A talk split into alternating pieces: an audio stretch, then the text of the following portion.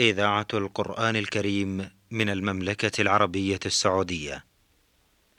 دروس في العقيدة الإسلامية.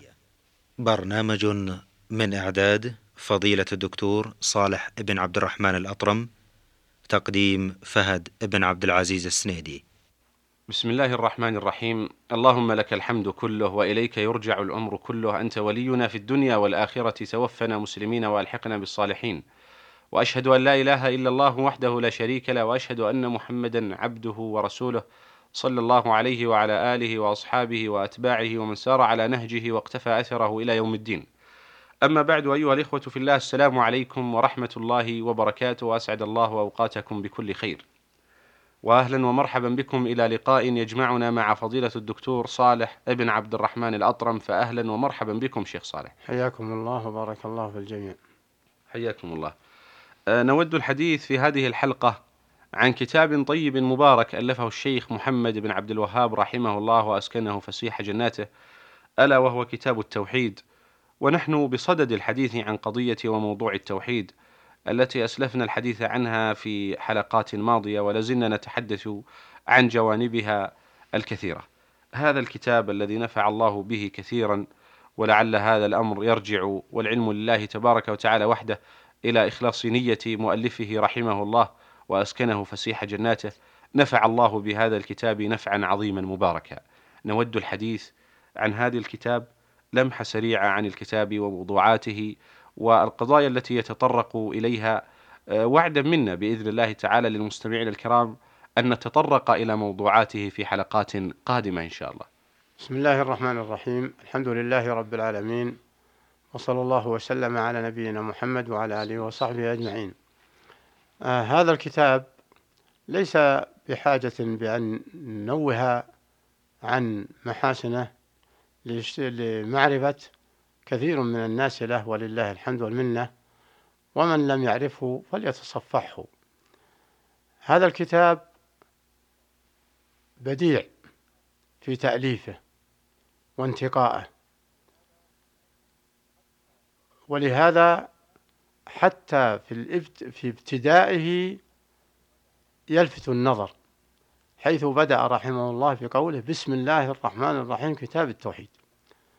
فلم يأتي بمقدمة ولا أي شيء قبل ذلك. ثم وضع هذه اللفظة كتاب التوحيد.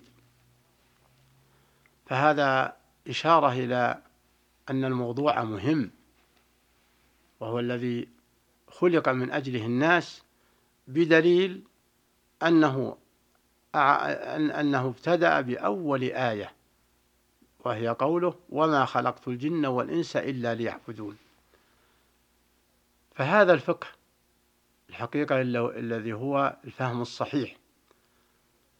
ولكن نزولا على رغبتك سأجمل موضوعات هذا الكتاب.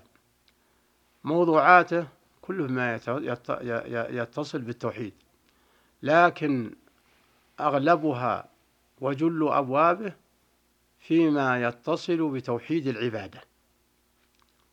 بتوحيد العبادة. هذه أغلب أبوابه. ولربما يتساءل السائل لماذا؟ لأن العبادة هي التي خلق من أجلها الإنسان.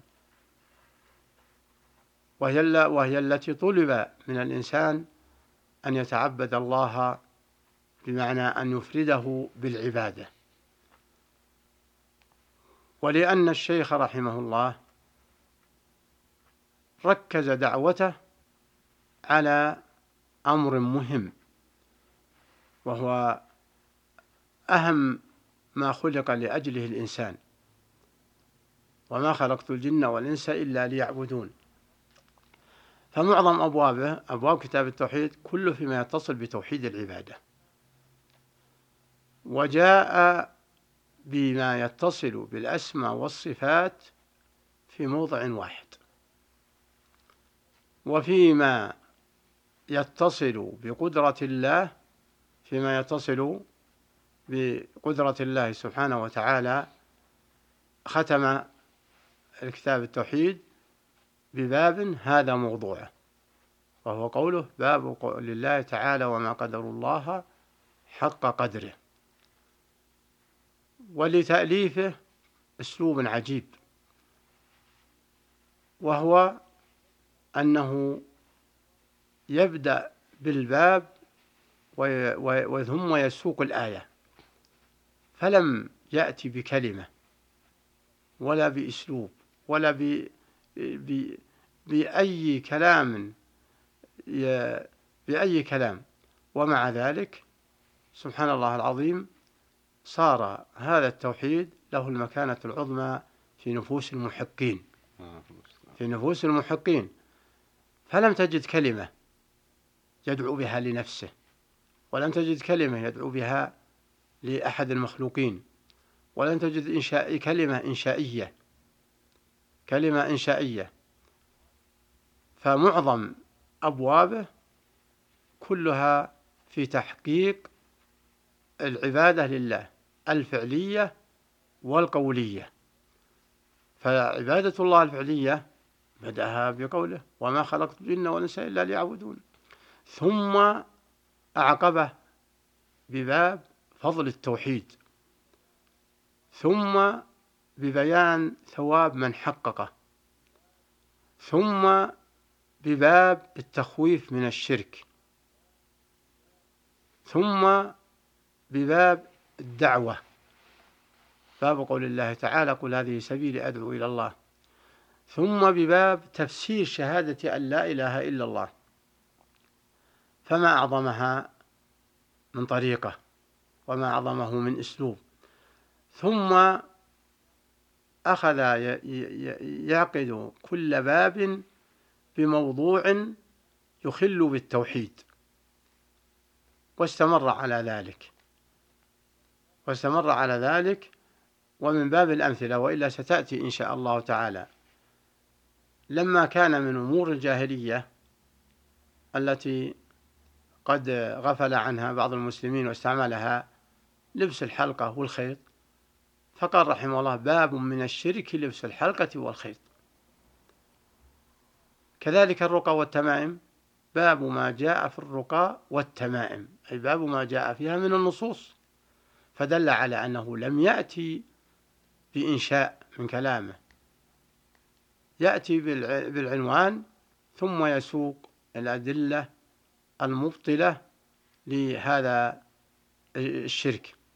أو لهذا المحرم. باب من تبرك بشجر أو حجر.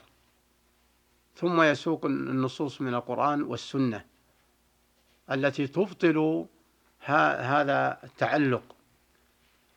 لما كان الذبح لغير الله يسود مع الجهل وباسم تعظيم الشخص. باسم تعظيم الشخص. نعم. والذبح لغير الله محرم. ومن قصد تعظيم أحد بالذبح غير الله فهو شرك. فقال رحمة الله عليه باب ما جاء في الذبح لغير الله. ثم ساق النصوص وستأتي إن شاء الله تعالى من خلال دراسة هذا هذا الكتاب. نعم. ف فالخلاصة أن معظم أبوابه فيما يتعلق بالتوحيد الفعلي أو القولي. حتى الشرك القولي عنون له. نعم. كقول باب ما جاء بالحلف بغير الله ثم ساق النص اللي الذي يمنع ذلك. ثم وجاء بقوله باب قول الله تعالى فلا تجعلوا لله أندادا ثم يأتي بالكلمات التي تسوي المخلوق بالله المخلوق بالله ويبطلها بالنص. لا يقول أحدكم ما شاء الله وشئت ما شاء الله وشئت إلى أن ختم الكتاب بالموضوعات ببيان موضوعات تنافي التوحيد أو تنافي كمالة نعم. من الأقوال أو الأفعال نعم. وختمها ببيان قدرة الله سبحانه وتعالى الذي استحق هذه العبادة من الخلق وهو قول باب قول الله تعالى ومن قدر الله حق قدره. نعم. ومجموع موضوعاته مجموع موضوعاته سبع سبعة وستون ز- بابا. الله أكبر. نعم. نحن في حلقات ماضية آه، ذكرنا الإخوة المستمعين الكرام بأن التوحيد ينقسم إلى ثلاثة أقسام وعرضنا هذه الأقسام إجمالا تحدثنا عنها توحيد الربوبية وتوحيد الألوهية وتوحيد الأسماء والصفات ثم تحدثنا عن الأدلة. لعلي أرجع بالذاكرة قليلا حتى أضع كتاب التوحيد في أي قسم من هذه الأقسام فضيلة الشيخ. أولا أحب أن ألمح سبب هذا التقسيم. نعم. آه، تقسيم التوحيد إلى ثلاثة أقسام توحيد الربوبية توحيد الألوهية توحيد الأسماء والصفات. قسم العلماء هذا التوحيد هذا التقسيم لمعان سامية وذلك أن توحيد الربوبية كل مقر به وكل يعترف به. و- ولكن الشأن توحيد الألوهية. نعم. الشأن توحيد الألوهية هو الذي حصلت فيه الخصومات بين الأنبياء وأممهم. والقسم الثالث توحيد الأسماء والصفات. فهي متماسكة. لا بد من الثلاثة. نعم. لكن الركيزة والمهم توحيد الألوهية. الله أكبر. لأن توحيد الربوبية قل من ينكره نعم. وقل من يجحده.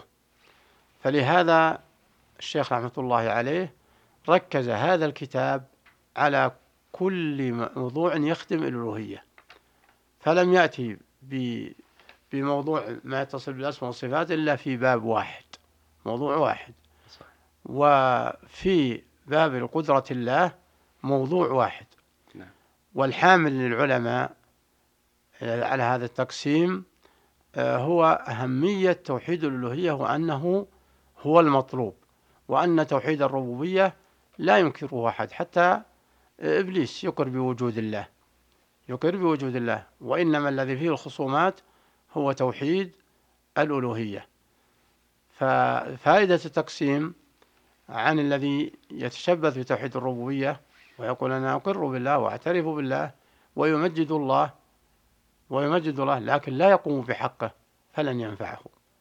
نعم. وهكذا الأسماء والصفات.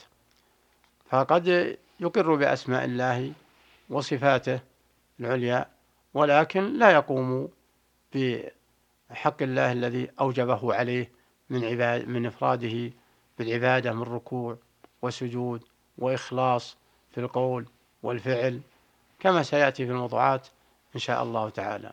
بإذن الله تعالى. نعم. نسأل الله تعالى أن يوفقنا جميعا لكل خير. شكر الله لكم شيخ على هذا البيان ونتمنى أن يتجدد بنا وبكم لقاء, لقاء قادم وأنتم على خير.